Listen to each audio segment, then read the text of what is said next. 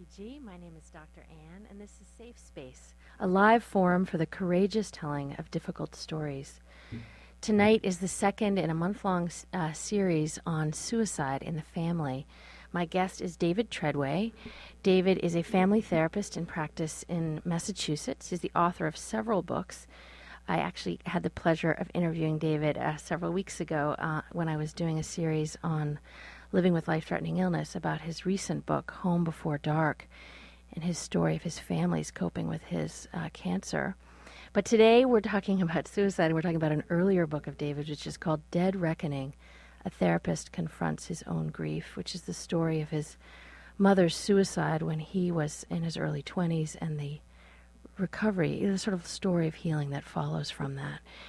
David, welcome to save, welcome back to Safe Space. Well, and it's great to be back. It was such a pleasure to talk to you the first time. So I want to, uh, you know, I've read the book, which I was incredibly moved by, but I, I would like to ask that you would tell the story of uh, what what was what was the story of your mother's death and the, the events that led up to it. Well, uh, it's it's it's obviously an incredibly complicated story and yet a simple story. My mom and my dad were very uh, ambitious political, political, uh, social uh, folks who rose very high in in in the, the Boston, New England community and uh, uh, performed extremely well. They were quite a glamorous couple and uh, very successful on the outside.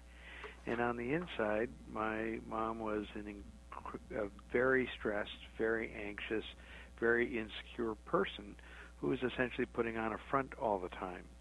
And um, uh, relatively early, uh, she began to have some troubles with alcohol and uh, drank too much and, you know, occasionally embarrassed herself and was kind of out of line. And that got treated by the kind of therapy and medicine of that era, which was back in the 50s with lots of uh, medications and and drug treatments, many of which were actually highly addictive and got her into more trouble. And by the uh, time we all were teenagers, my mother was pretty overwhelmed by parenting, pretty overwhelmed by putting on a show for the outside world, and very painfully isolated. And she sank into a very dark place. And when she was just 47 years old, um, uh, she, uh, in a very deliberate way, uh, waited for my dad to go off to work one morning. Uh, knew that nobody was going to be in touch with her during that time, and she took, um, you know, what we now know is probably 30 or 40 uh, sleeping tablets, and took her life. And you were how old then, David? I was 20. I was in college, and uh, um, at the at the time, pretty uh, lost in my own world of being a college kid, and and by that time, I had had pulled quite a bit of ways from my parents' life. I mean, they they were having their life, and I was busily trying to have my own. Right. And were you aware at the time of how much your mother was struggling? Well, uh, yes and no. I mean, the suicide was a complete shock on the one hand. On the other hand, her depression had been pretty pervasive. And when I had still lived, lived at home at the high school age, um, I was pretty active in trying to support her, take care of her, cheer her up, be be kind of um, you know a junior version of a therapist actually trying to help her with her depression. Um so it, it wasn't news that she was depressed but the suicide was a shock. It happened not very long after our family's last christmas together and it was um it was a difficult christmas. People had not been getting along particularly well and that was the last time I saw my mom and the next time uh that uh, I knew uh, my dad was calling me on the phone saying, "Your mother died last night."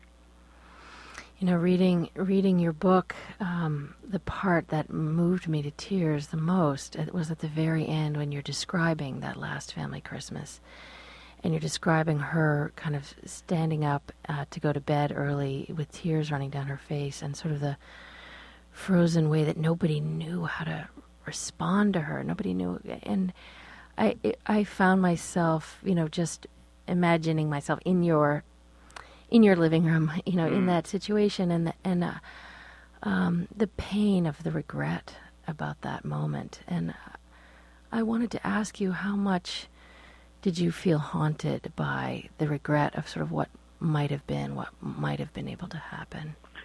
Well, I, I mean that's that's exactly the issue. Um, when when when somebody in a family kills themselves, the the the rest of the members of the family aren't just you know experiencing a grief; they're also dealing with the question of uh, having somehow or other been unwitting accomplices. What did we do? What could we have done differently?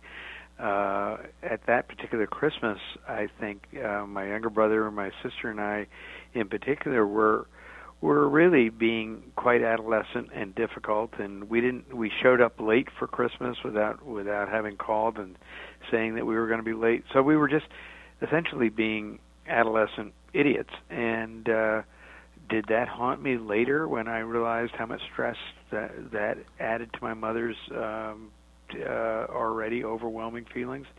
Yes it uh it made me feel really terrible as I think it did all of us.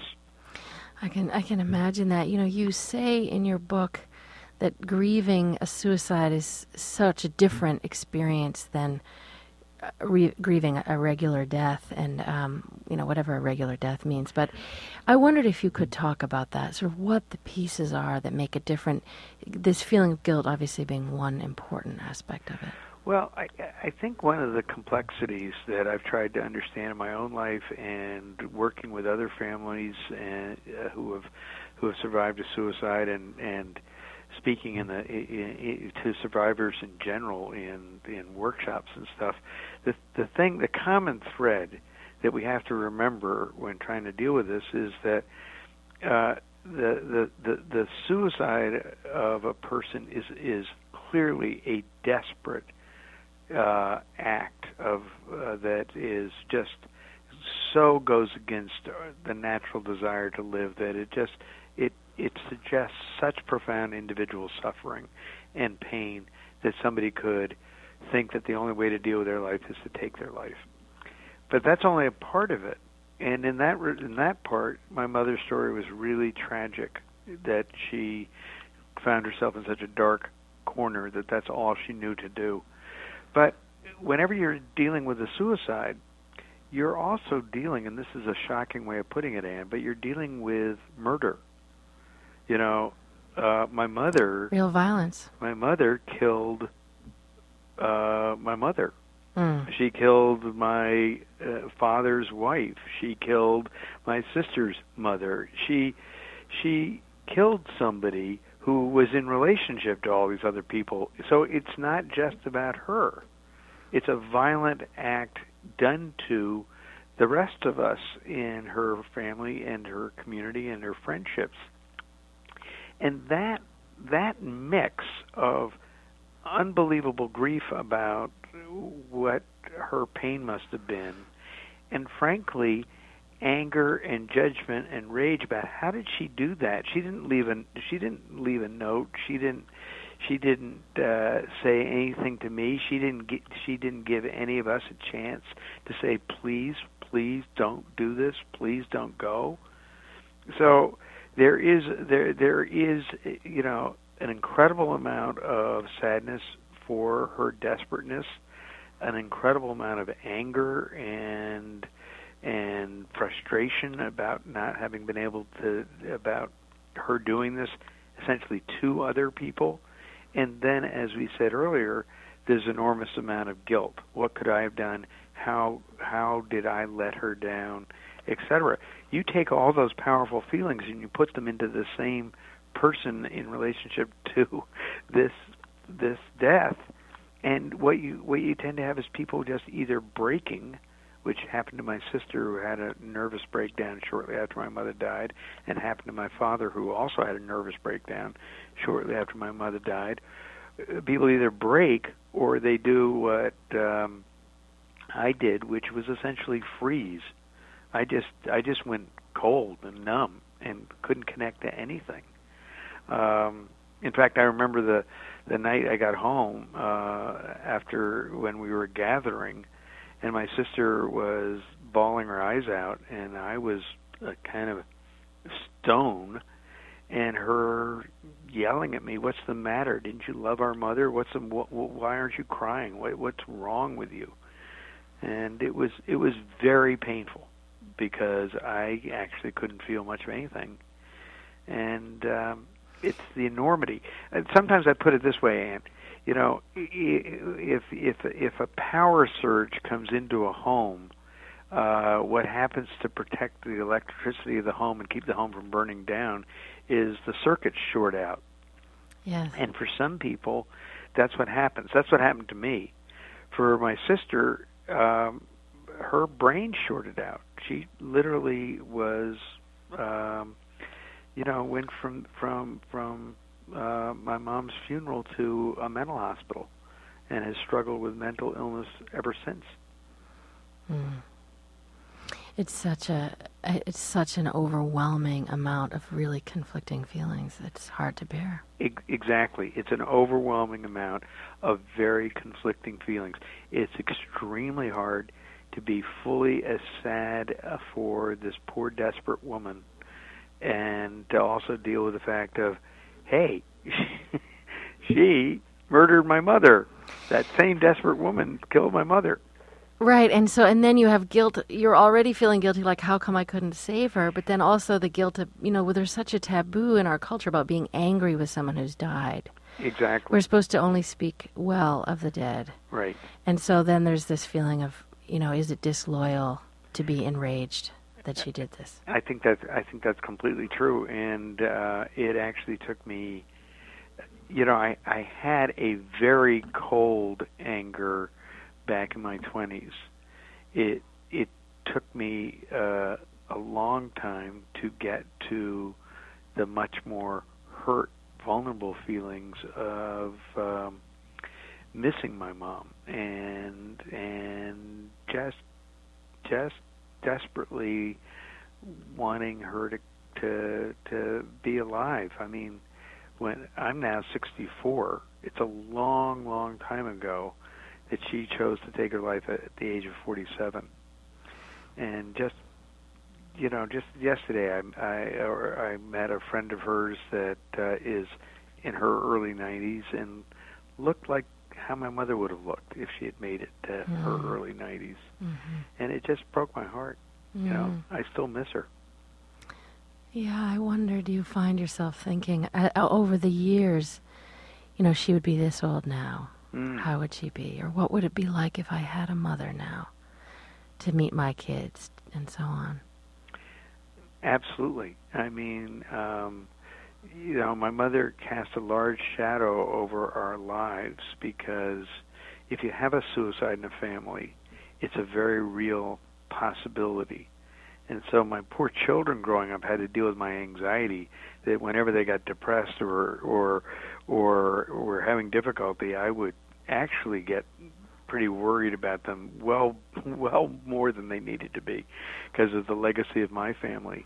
Sure. and they didn't get to see the, they never got to have a sense of the wonderful side of my mother. She she was my mother was an absolutely wonderful warm loving engaging smart you know woman in addition to this tragic figure which also makes it complicated. Right this is WMPG. My name is Dr. Anne, and this is Safe Space. I'm talking to David Treadway about the impact of his mother's suicide on his family.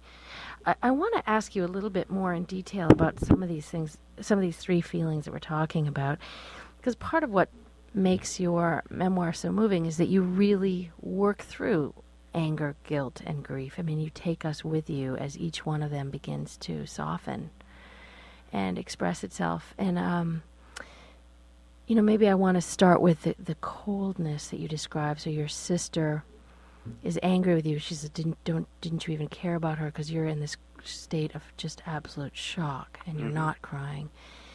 And um, how what were the ingredients for you that allowed you to kind of move from that short-circuited cold place to something that felt more alive for you?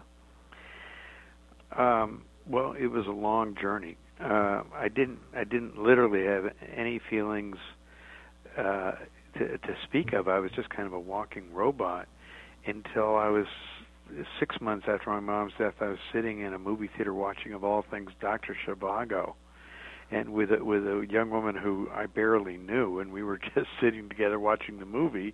And the next thing you know, I was crying hysterically and completely not knowing what I was crying about. Mm. But that was sort of the first clue that there's more going on here than than this 20 20 year old boy really understood. Yeah. And and then I uh, I went through a kind of uh, really sort of nasty rejecting period of uh, you know I, I was in the role of taking care of my family a lot. I was taking care of my father. I was taking care of my sister. I also have a you know, unfortunately, an alcoholic older brother who I was kind of trying to take care of, and underneath that, I was resenting it a lot. hmm So, uh, you know, I I, I I I I I wrote angry, cold poems. I'll I'll give you I'll give you one which is very short. Uh, to my mother, you squat on my days like an obscene hen. Sometimes I think you forget that you're dead. Mm. That is cold, that is angry, and that is like tears that have hardened to diamonds. So it was a 20 year journey from that point to uh, to being in a therapist's office when here I was a successful therapist uh, in my own life. I was raising two kids. I was, you know, had a had a great wife. I was doing a good life, but there was still a frozen part of me, and and it took a while, and it was literally, it was literally a critical moment when I uh, was actually talking about a, a, a self-portrait that my mother had done that was really a hel- harsh self-portrait. In, in what you see in this woman in this painting is anger and judgment and nastiness. My mother could be very tough. So whenever any of us in the family looked at that portrait, we saw my mother's um, scathing side, and it always felt kind of like none of us wanted to look at that picture. But in my therapist's office, I actually brought that painting, which my my mother was an artist. I brought that painting to my therapist, and I, we were looking at it together. And all of a sudden, I realized, you know, she was painting this picture by looking in the mirror. That scathing, harsh, negative, cold look was actually how she was looking at herself. And literally, my heart just broke open Mm. as I understood that the, that that the the rage we sometimes were on the receiving end was primarily directed at herself, and it was a rage that killed her. It was, it, but my tears, my tears for the mom who got wrecked in this process, my tears from the mom I remembered before she got into trouble with alcohol when we were all really young. She was a great mom. All of that just welled up in me, and you know, honestly, I I began to cry. You know, twenty years worth of tears. Mm. So you, your heart, your your access to compassion was there for yourself. It sounds like as much as for her. Yeah, I, that's really that's really that's really right. It was it was it was compassion for her, but it was also just feeling the the the pain of missing her, and Mm. at at that moment, and really since that time, I I haven't had the the anger or the judgment or the the, the negative energy. I've just had a um, a heartache. I miss my mom. Yeah. You know, I wanted to ask you, David. I um, in working with moms mostly of younger kids uh, who are struggling with suicidal thoughts, I often hear them saying something like a, a very distorted belief that their their kids would be better off without them. And I'm struck, you know, a at the profound distortion that depression can lead to, but also that in a, in a strange way, the belief is still one of loving the kids. in a crazy way, you know, it's like really believing that the child, this would be good for the child. And I wondered if, did you do you, do you imagine that your mother thought I, that? I'm a hundred percent sure that she thought that. That um, she felt like a failure as a mother. She felt um, uh, uh, that she was her depression and her her addictions and her inability to kind of function was an enormous drag on on my father and and also on the children. She felt like a burden, the way somebody who's really old, who is being taken care of by their children, feels worried that they're being a burden. Yes. She felt very much like she was a burden. So I know that she had that thought. We would be better off, um, and uh, and and this is difficult to talk about, but he, one of the things that happened was that my mother's suicide actually um, changed my life for the good. It, it, it, I, I was the third in the family. I was kind of lost, kind of uh, a renegade uh, adolescent male behaving badly, and and and not really being very responsible. And when my mother died, literally the older people in my family all fell apart. My father fell apart, my sister fell apart, uh, my older brother uh, fell apart, and so I kind of got thrown into the role of being the head of the family at this age, and and for me it changed my life. I, I you know if it hadn't been for my mother's uh, suicide, it's highly unlikely I would have ended up having the calling I got to be a therapist. And and so I mean you know, it's interesting when I hear you say that, David. I can feel myself feeling anxious and feeling like, oh no, I wouldn't want anyone listening to get the idea that it really would help their child for that. You know, I, am a, it bring it definitely brings up anxiety in me to hear you say that. I understand that you're being very courageous to say something that feels very taboo. Um, and I wonder, do you feel the same anxiety in saying it? I I I I only got anxious when you got anxious. uh, because the minute you say that, I think, oh my God, there you know there are people who might think, see, maybe this is a way out, and and and given the horrible consequences that my mother's death has had on, you know, any number of people, but my, um, the my immediate family and and me personally and my wife and my children boy I, I you know I would never want people to get the idea that just because there was ways in which my life changed for the better that means that that I that that this was a a, a good choice um, I mean I guess I want to reframe it if it's all right which would be yeah. to say that that it wasn't her suicide that made your life better, but the fact that you rose to it, and well, that in some ways that you had to. Right. It's not. You know, it, it could have just as easily broken me as it did my sister.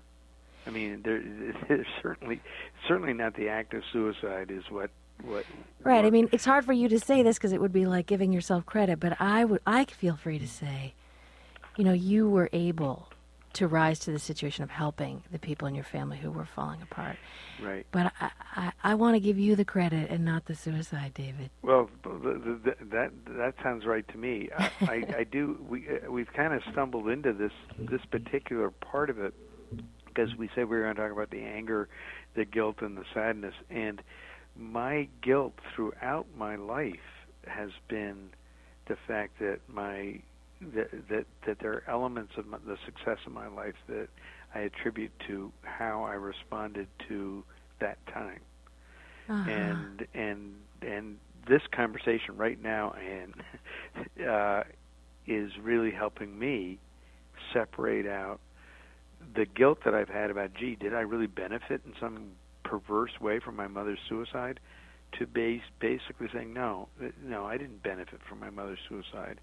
I was fortunate enough to be able to rise to the occasion. Yes. And I've, I've actually never made that distinction so clearly. So, you know, do I have to? Is there a bill for this yeah, help send I'm getting tonight? I'll send you my fee, David. Well, I'm so I'm so happy to to be part of helping you lift that guilt. Good. I want to. I do want to ask a little bit more about that while we're on the subject of guilt, which is, you know, in the book you you say that she had attempted suicide once before, mm-hmm. and it was kept a secret. Mm. Your father kind of covered for her and didn't want her to feel humiliated by this information being known. And um, I think often, you know, in our work as therapists, but maybe also as family members who have people who are suffering from depression, we don't want to do drastic things to help them because we don't want to draw attention. There's so much shame about being depressed. Right. And I wondered if you could say, you know, what maybe what you wish had happened if that could have been made more known, or you know, the role of stigma in contributing to people's, you know, c- attempting well, suicide. I, I, I honestly think that uh, you know, uh, in the field of alcoholism, which is one of the places I specialize in, we we help uh, struggling family members uh, with by doing things like interventions where we bring the family together to reach out to somebody with love and kindness and say and and and ask them to get help. I think if if if our family had known that my mom um had attempted uh, made an attempt on her life i and and we had done something proactive she might have felt the love that we all felt for her. It might have made a difference. In this realm there is plenty of room for would have should have and could have honestly, my mother was quite an amazing woman. So she was partly a product of her times. It was not the type, the time and place when women went off to AA and got into recovery. Right. If she had lived ten years later, and the feminist revolution had taken place on her watch, she would have been great. She would have gotten sober and been proud of it and helped other people. Um, but instead, she was just over medicated and and treated kind of like the way mm-hmm. women in the 50s were treated kind of like um you know their feelings their uh, their issues were treated as kind of problems to be managed rather than yes. people to be related to David you know I realize we have time for only one last okay. quick question which is I want to just talk a little bit about the different ways that you, members of your family coped with this because you you let me that I'm in is part of healing was really accepting and frankly even embracing all the different ways that people that we coped and not judging each other and not thinking that there is a right way or a wrong way that people deal with overwhelming grief complicated grief in quite uh, significantly different ways. And if there was any one message I'd like to give families out there don't don't critique don't judge uh, each other if you're handling grief differently. Make room for each other, learn from each other, tell each other your stories. There isn't a right story. There isn't a wrong story. David, on that note, we're going to have to stop. If someone yeah. wants to contact you, what's your website address? Oh, it's Dr. Dr. DavidTreadway.com, all one word, drdavidtreadway.com. And uh, if anybody would like to contact me or or uh, just see more, that would be a good way to do it. David, thank you so much. Again, the book is De- is Dead Reckoning by David Treadway. If you are struggling with suicide yourself or concerned that someone in your family is, here in Portland, the local number is 774 4357. If you'd like to contact me, my email address is drannwmpg at gmail.com. My thanks tonight to Deb Gallagher for mixing the sound, Maurice Lennon for the music. Next week, I'll be interviewing Patricia Ellen